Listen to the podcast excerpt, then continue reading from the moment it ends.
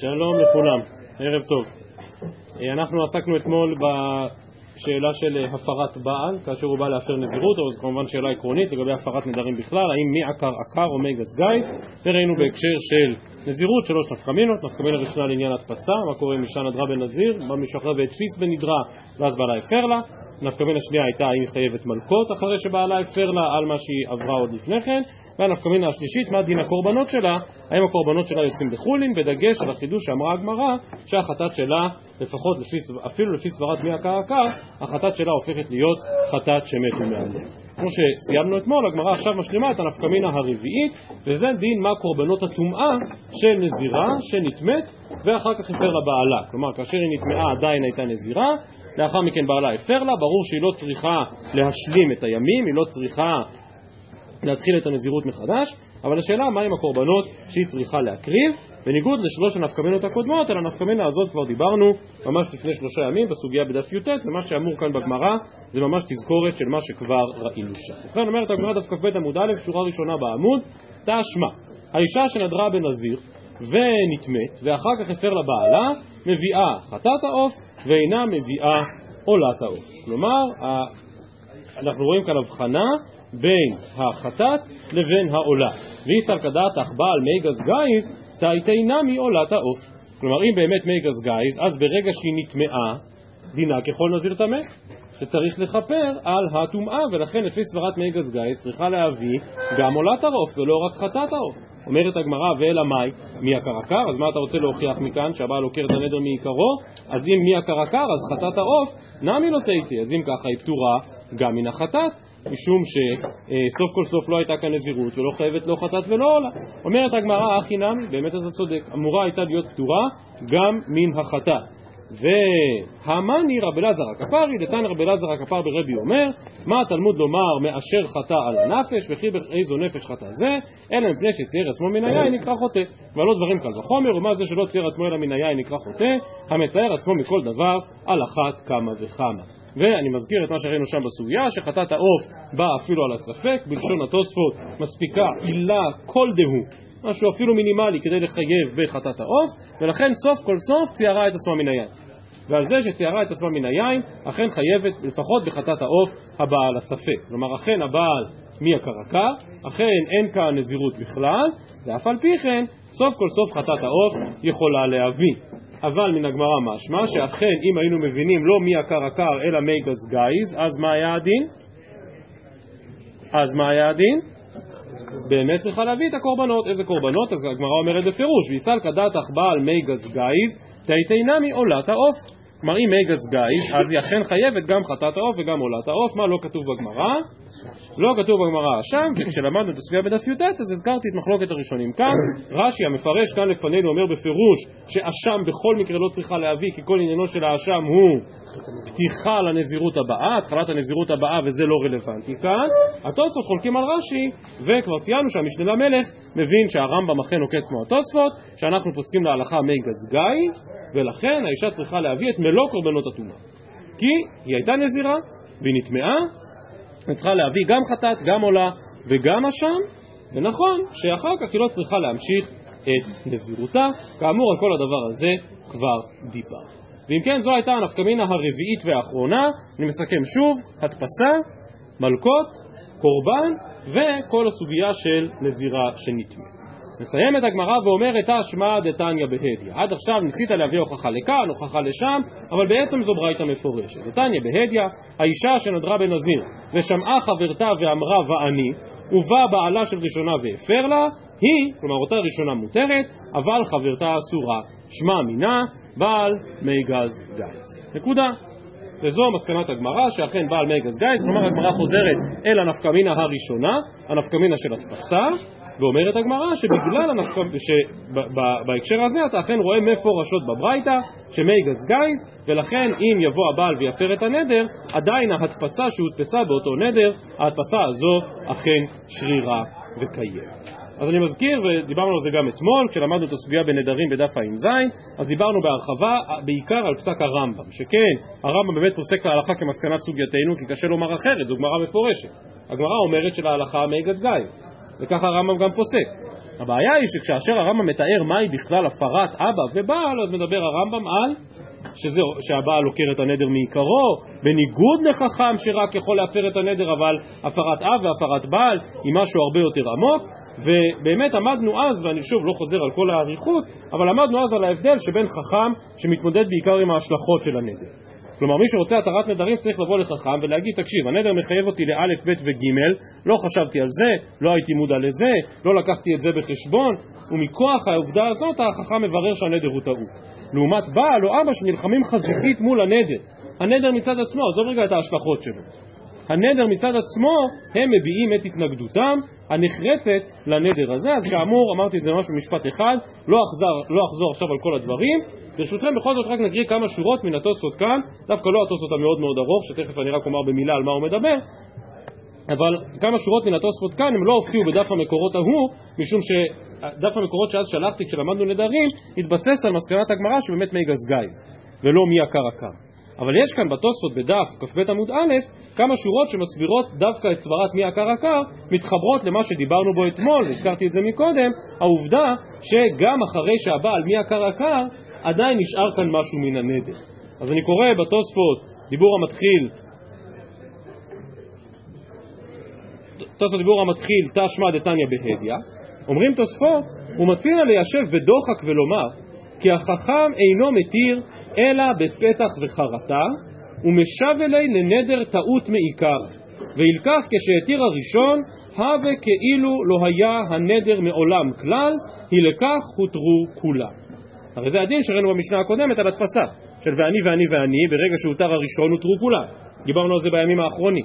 אומרים תוספות נכון, כי בסופו של חשבון הכוח של חכם הוא כוח עז יותר מזה של בעל ואבא. כי חכם באמת הופך את הנדר כאילו לא היה הנדר הזה מעולם כלל. אבל הבעל מפר לאשתו בלא חרטה ופתח, מגזרת הכתוב. היא לכך, אפילו אם מי הקרקע עקר, כלומר גם אם תאמר שהבעל מי עקר עקר ולא מגז גיא, לעניין זה חשיב כאילו נשאר עליה נדר קצת וחברתה אסורה, מסיימים תוספות ואומרים ודוחה. כלומר, וזה בדיוק מה שדיברנו בו אתמול, לכאורה סברת מי עקר עקר הופכת את הפרת הבעל להיות ממש באותה קומה כמו התרת חכם שאותה מבהירים התוספות ואומרים כאילו לא היה כאן נדר מעולם. אבל באים תוספות ואומרים לא, לא, גם לפי סברת מי עקר עקר עדיין המהות היא שונה. הפרת בעל זה לא כמו התרת חכם. כי חכם באמת מצליח לגעת בשורשו של הנדר ולהוכיח שהנדר הזה היה נדר טעות בעוד שהאבא והבעל לא נוגעים בשורש של הנדר, אלא אבא והבעל פשוט אומרים לא, לא מוכנים, מה שהתוספות קוראים גזירת הכתוב, אבל התוספות אומרים בלא חרטה ופתח, אלא פשוט מביעים התנגדות עקרונית לנדר עצמו, לא להשלכות שלו, למשמעויות שלו, שמסתבר שלא נלקחו בחשבון כמו שצריך, אלא מתנגדים לנדר. ולכן גם לפי סברת מי הקרקר, אתמול קראתי לזה קצת רשימו. משהו בכל זאת נשאר סליחה, משהו בכל זאת נשאר מן הנדר הזה. יפה. אז זו אם כן מסקנת הדברים, וכאמור היא חד משמעית שבעל מי גז גייז ולא מי עקר עקר, וכפוף לאותו חידוש של הרמב"ם באופן שבו הוא ניסח את הדברים.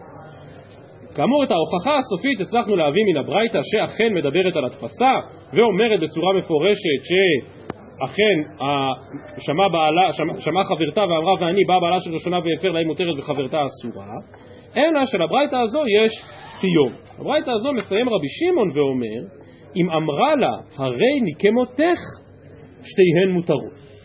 כלומר באופן עקרוני אם אישה נדרה ושמעה חברתה ואמרה ואני ואז הפרו לראשונה, אז לראשונה מופר, אבל השנייה קיים כי הבעל מי גז גייז זה רק מכאן ולהב. אבל יש מצב שבו הפרה לראשונה ממילא תמוטט גם את הנדר של השנייה וזה כאשר אמרה לה בפירוש הריני כמותך. למה? מה בדיוק קורה כאשר היא אומרת לה הריני כמותך? אומר רש"י כאן, דמשמע אם נתקיים נזירותך עליי לקיים ואם לאו לא וכיוון שהפר לבעלה לראשונה שתיהן מותרות כלומר רש"י מבין שזו בעצם נזירות יפה מאוד, זו נזירות על תנאי מה שהשנייה אומרת זה אם את תהיי נזירה בפועל גם אני אהיה נזירה בפועל ואם השנייה לא נזירה בפועל, אם הראשונה לא נזירה בפועל כי הפר לבעלה ממילא התנאי לא יתקיים וגם השנייה אינה נזירה. עכשיו התוספות כאן מעריכים יותר מרש"י בהסבר הנקודה הזאת, ומה שקשה לתוספות זה אם אדם אמר הריני נזיר היום ולמחר אינני נזיר, אז הוא נזיר או לא? הריני נזיר היום ולמחר אינני נזיר, מה דינו? חייב שלושים יום, כי ברגע שנהיית נזיר נהיית נזיר. אז גם כאן, איך אתה יכול לומר דבר כזה? אם אתה אומר שהשנייה הדפיסה בראשונה והנזירות של השנייה חלה, אז איך הנזירות של השנייה יכולה להתבטל בביטול הראשונה? זה מה שמטריד את התוספות. תשובת התוספות כאמור מאוד קרובה לתשובה של רש"י, אני מקריא את לשון התוספות, דאחי כאמרה לה, אם סופך שתהי מותרת, לא יחול עליי נזירות כל עיקר. שוב, משהו שזה לשון מאוד דומה לתנאי. יש כאן איזשהו תנאי שהיא מתנה ואומרת שאם הנזירות שלך תיפול, אז אנחנו ניפול ביחד, וגם הנזירות שלי אכן לא תחול, כך אומר רבי שמעון. לכאורה רבי שמעון לא חולק על התנא קמא, אלא פשוט נותן אוקימתא אחרת, ובאמת, אנחנו נעבור עכשיו לעמוד השני, ונראה שהגמרא תביא עוד כמה דוגמאות לעניין כזה.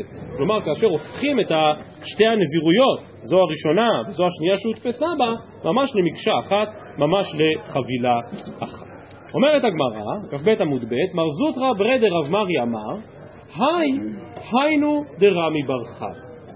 בעצם כל התוספות המאוד מאוד ארוך בדף כ"ב עמוד א', קשור למילה אחת, והיא היי. כלומר, על מה אומר מר זוטרא את דבריו? היום מתכוון לעצם שאלתנו מי עקר עקר מי גזגז, או שמתכוון לרבי שמעון, שאמר שיש מצב שבו השנייה נתלית בראשונה תלות גמורה, או שאולי בכלל צריך לגרוס כאן, כמו שהתוספות מציעים במהלך השקלא וטריא, אולי בכלל צריך לגרוס כאן אמר מר, שמתחיל דיון חדש לגמרי. טוב, אז כמו שאמרתי, אני לא, לא, לא חושב שנכון עכשיו ממש לעבור שורה שורה על התוספות הזה בדף כ"ב עמוד א', כי זו לא נקודה עד כדי כך עקרונית, מה שמטריד את התוספות כאמור זה מהלך השקלא וטריא. על מה בדיוק מוסבים דברי מרזות רבי רמי בר חמא, ומה בדיוק הקישור מרזות רבי דר רב מרי בשם רמי בר חמא, ומה בדיוק הקישור בין זה לבין הסוגיה הקודמת. אז בואו נראה את הדברים כפשוטה. ובכן, כל הדיון הזה שראינו עכשיו, דהיינו מה קורה כאשר הראשונה מקבלת נזירות, ואז באה השנייה ואומרת אף אני כמוך והראשונה מותרת, זה קצת מזכיר את שאלתו של רמי בר חמא. מה שאל רמי בר חמא, זו סוגיה בנדרים בדף י"א, דבאי רמי בר חמא, חרי עליי כבשר זבח שלמים מר. חתיכת בשר של זבח שלמים, היא קדושה או לא קדושה? לא קדושה או לא קדושה? מצד אחד, היא כבר לא קדושה, כי נזרק אדם, ועכשיו בשר זבח השלמים הזה עומד לאכילה, אז זה, זה לא קודש. מצד שני, פעם זה היה קודש, לפני שנזרק אדם זה ודאי היה קודש. מצד שלישי, גם עכשיו נכון שזה עומד לאכילה, אבל לא צריך לאכול את זה בזמן מסוים, ובמקום מסוים, דווקא בירושלים ולא מחוצה לה. ועל זה שאל רמי בר חמא, מי שאמר הרי עליי כבשר זבח שלמי מהו? כי מיתפיס איניש בעיקר המדפיס, כלומר ביסודו של דבר זה בשר קודשים, זה בשר קורבן, ולכן זו הדפסה שמכילה נדר. או דילמה, הביטוי הזה לא הופיע בסוגיה שם בנדרים, בציננה מדפיס. ציננה? צונן. כלומר, מה זה צונן? צונן זה מה שקורה בסוף התהליך. כל דבר חם הוא הולך ומצטנן, הולך ומתקרר. ואם כן השאלה היא האם בצינן המדפיס, כלומר בעצם מה שהוא מתכוון זה להדפיס ב, ב, ב, בסוף הדרך, בסוף התהליך. מה קורה בסוף התהליך? זה כבר לא קודש. זה היה קודש, אבל עכשיו אחרי זריקת הדם זה הופך להיות בשר שעומד לאכילה. זה בצונן מתפיס. אז אומרת הגמרא בעצם גם ההתפסה הזו שלנו יכולה להיות קשורה לאותו עניין עצמו. כלומר, האם היא מתפיסה בעיקר הנזירות, שאז זו הייתה נזירות גמורה ושלמה, כי הבעל מיגז גייז, או שהיא מתפיסה במצב הסופי, אבל הבעל כבר מיגז גייז, והבעל כבר הפר את הנדר. אז יש דמיון מסוים בין שתי השאלות. אבל דמיון חלקי, אומרת הגמרא, מי דמי, זה לא באמת דומה. הטם כיוון דאמר עלי כבשר זבח שלמים, אף על גב דלאחר שנזרק דמו מציע אכילי בחוץ, מקדש קדיש. כלומר, כמו שאמרנו מקודם, סוף כל סוף זה עדיין בשר שלמים. נכון, בשר שלמים אחרי זריקת הדם מותר באכילה, אבל עדיין בשר שלמים, עדיין יש כאן קדושה מסוימת, יש במה להדפיס, מקדש קדיש. אבל הכא איסל כדתך בצינין הקמדפיס, כלומר שמדפיסים בסוף התהליך, כשזה כבר צונן, אז זה הפר לה בעלה.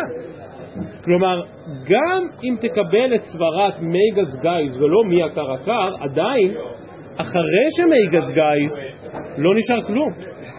אחרי שמיגז גייז אין כאן יותר נדר. לא נשאר שום דבר, כי הבעל באמת חתך אותו, ביטל אותו לחלוטין. ולכן זה לא דומה לבשר שלמים שגם אחרי זריקת הדם הוא עדיין בשר שלמים, עדיין יש בו קדושה מסוימת, ולכן כל ההשוואה הזאת לרמי בר חמא איננה במקומה. אבל אומרת הגמרא, איכא דאמרי, היינו דרמי בר חמא ודאי. והגמרא מתלבטת, לא. לפי האיכא דאמרי זה כן דומה. זה כן דומה. כי גם בשר שלמים אחרי זריקת הדם בעצם בטלה קדושתו. בעצם הוא הפך להיות כבשר שעומד לאכילה.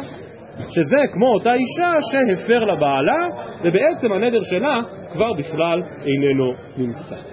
אז זה אם כן הספק של הגמרא, ושוב, מי שרוצה למצות את מלוא הדיון הזה, יכול לראות את התוספות פה בכ"ב עמוד א' בשלמותו, והתוספות מציעים שלושה מהלכים שונים, איך להסביר בדיוק את השקלא וטריא כאן, ואת השאלה מה בדיוק רוצה הגמרא לקשר לפי לישנה אחת זה קשור, לפי לישנה שנייה זה לא קשור, מה בדיוק רוצה הגמרא לקשר בין רמי בר חמא לבין כל הדיון שראינו עד עכשיו.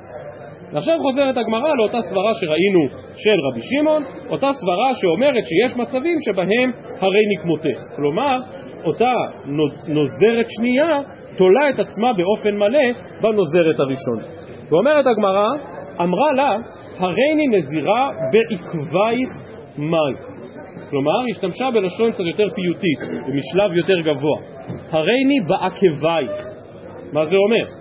הריני בעקבייך, הכוונה בחולה מילתא, מעין רות המואביה, באשר תלכי אלך, באשר תלוני אלין, כלומר, מה שיהיה איתך יהיה איתי. ואם ככה שריה, כי אם הראשונה בעלה התיר לה, אז גם לשנייה. או דילמה, כמקמי דליפר לבעלה ואסירה. כלומר, היא אומרת לה, את נזירה, אז אני הולכת בעקבותייך, גם אני נזירה. אם יתירו לראשונה, טוב, לראשונה התירו, אבל לשנייה לא התירו. או במילים אחרות, האם הביטוי בעקבייך באמת משמעותו שאני הולכת אחרייך באש ובמים. התוספות כאן חוזרים ללשון המקרא, הם מציעים להסביר את בעקבייך על פי שני מופעים שונים במקרא של השורש עין קב. אומרים תוספות כאילו אמרה הריני בסופך לשון ואתה תשופנו עקב, כלומר בסוף דרכך אם תותרי את, גם אני אהיה מותרת שלא אקבל עליי נזירות ולא יחול עליי, שזה בעצם סוג של תנאי כמו שהסברנו מקודם. או דילמה אומרים תוספות כי מקמי דלפר לבעלה ואסורה, כי בעקבייך יש לפרשו, כמו עקב אשר שמע אברהם בקולי. כלומר, כמו שאת נזירה, ככה גם אני נזירה. ואם, ואם ככה, אז הפר בעלה לראשונה, על השנייה זה לא משפיע. אבל אם נבין שבעקבייך זה כמו תשופנו עקב, כלומר בסוף דרכך, אזי אני הולכת אחרייך באש ובמים. וסופו של חשבון זה שאם לך יותר, אזי גם לי יותר, כך מסבירים התוספות את ההתלבטות הזאת של הגמר. באותו רגע? מה? באותו רגע? מה זאת אומרת באותו רגע? שהיא נודרת והיא נודרת בעקבי זה ממש באותו רגע זה חל עליה?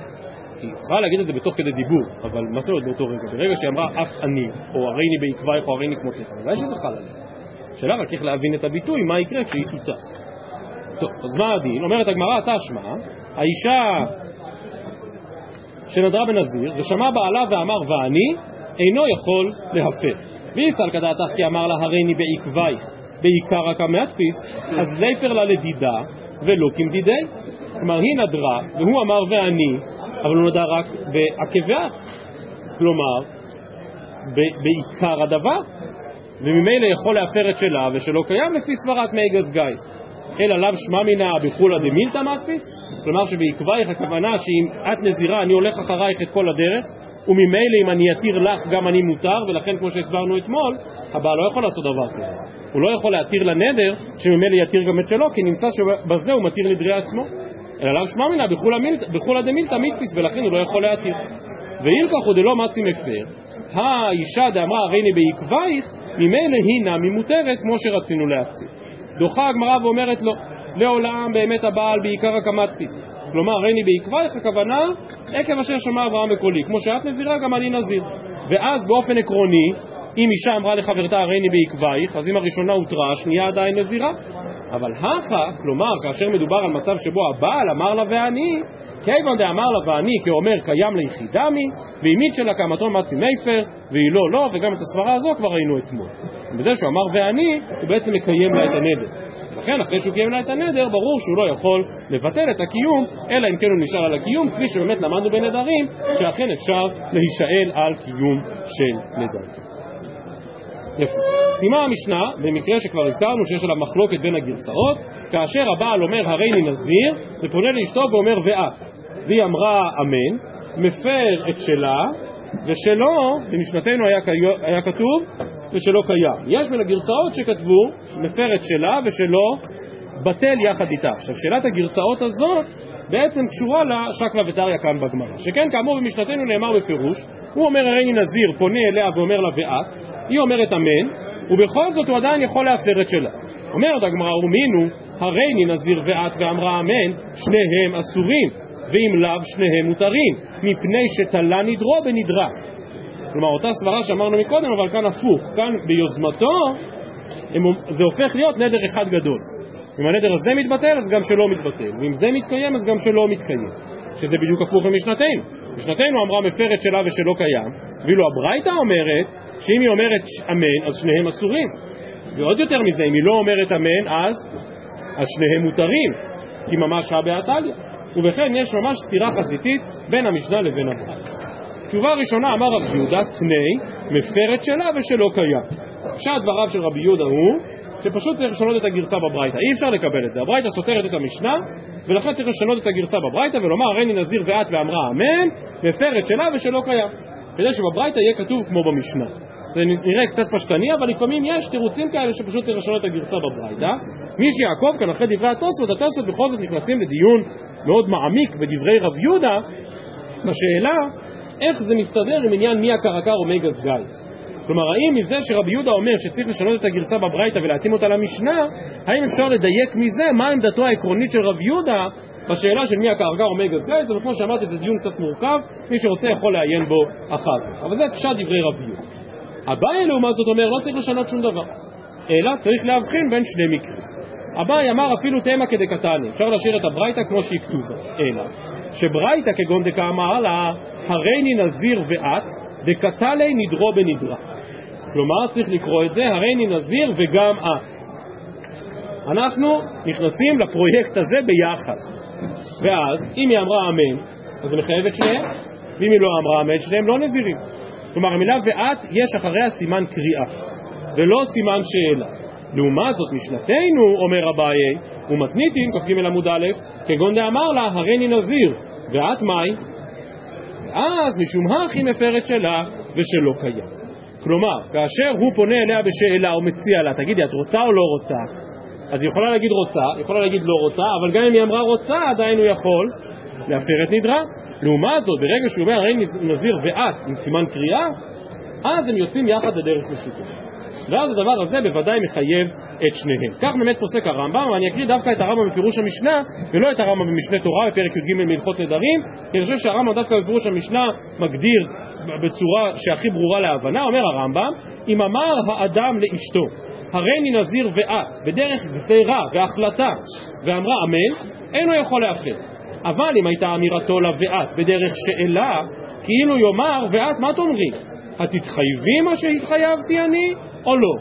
ואמרה אמן, הרי כוונתה אני אתחייב, ואז יכול הוא להפר. ואם כן, כאמור, גם במשנה תורה ברור שהרמב"ם פוסק כמו אביי, והרמב"ם מעתיק את הפירוש הזה גם לתוך דבריו בפירוש המשנה, וכאמור מסביר מה ההבדל בין לשון של שאלה לבין לשון של קביעה, כאשר הוא בא ולוקח אותה יחד איתו. טוב, זהו קצת קיצרנו בדברים, אני לא רוצה אה, לגלוש לסוגיה הבאה.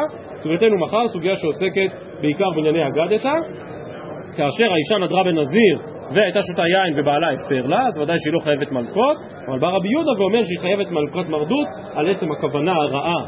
אז מה המעמד של כוונות? מצרפם למעשה או לא מצרפם למעשה? אדם מתכוון לעבור עבירה ולא נזדמנה לו עבירה, מה מעמדו, מה עניינו? זו סוגייתנו בעזרת השם למחר. רק הודעה, בדרך כלל בימי שלישי לומדים בשש וחצי, אבל מחר אין שיעור של הרב מתן קזימירסקי, ולכן אנחנו נלמד כרגיל בשמונה. בסדר? אז מחר בעזרת השם כאן בשמונה כרגיל ולא בשש וחצי. ערב טוב לכולם.